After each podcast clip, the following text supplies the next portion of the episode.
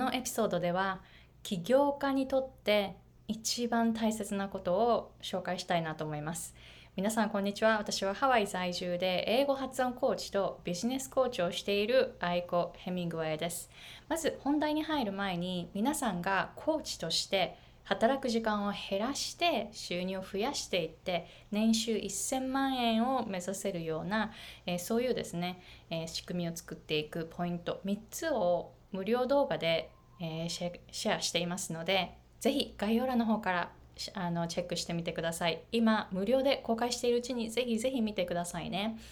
最後まで見た方には特典がありますので、アクセスできるうちにぜひ、えー、最後まで見て、必ず最後まで見て、えー、そして特典に応募してください。今回のエピソードは、起業家にとって一番大切なことを紹介したいなと思います。何だと思いますか？集客だと思います？それとも、えー、レッスンをもうちょっとこう、えー、良くするっていうことだと思いますか？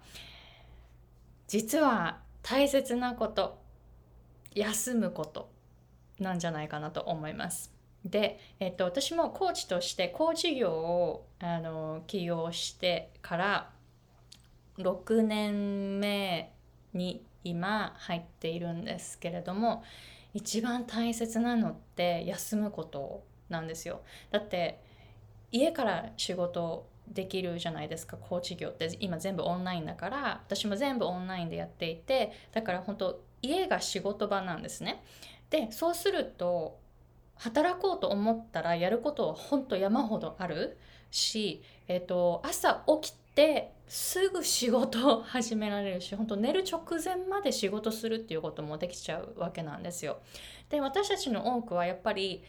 どんどんもっともっと働こうっていうところに意識が向いていくと思うんですよ。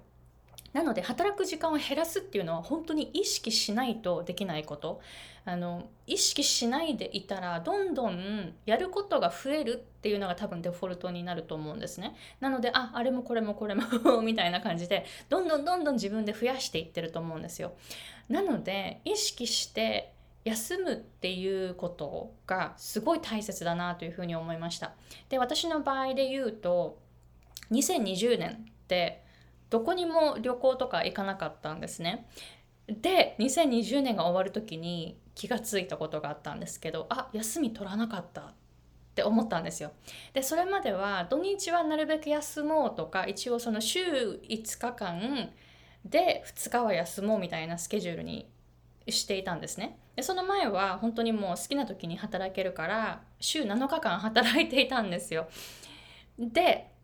休みとかそんなに取らないで、えー、いたんですけれども2020年はもう特にどこにも行かなくて家にいることも多かったから気がついたら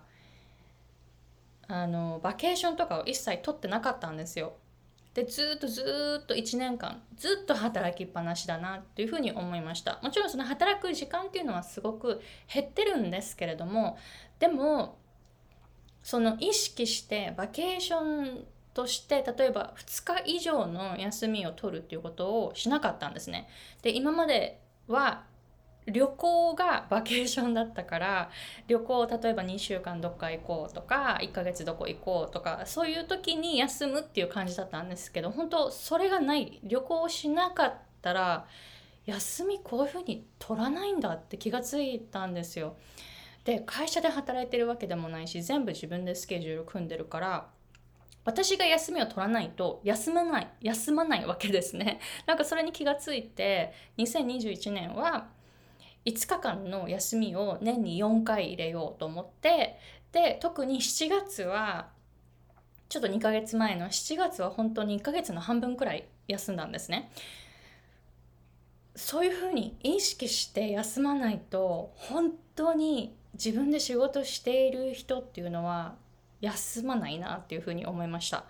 であの私たちはそのコーチとして起業している私たちは短距離短距離走してるわけじゃないですよね。どっちかっていうとマラソンだから本当にもうペースをとってえしっかりと休むところ休んでで続けていかないと働きすぎになってしまったら病気とかあの本当疲れてしまって途中でパタンってやめてしまうかもしれないですよね。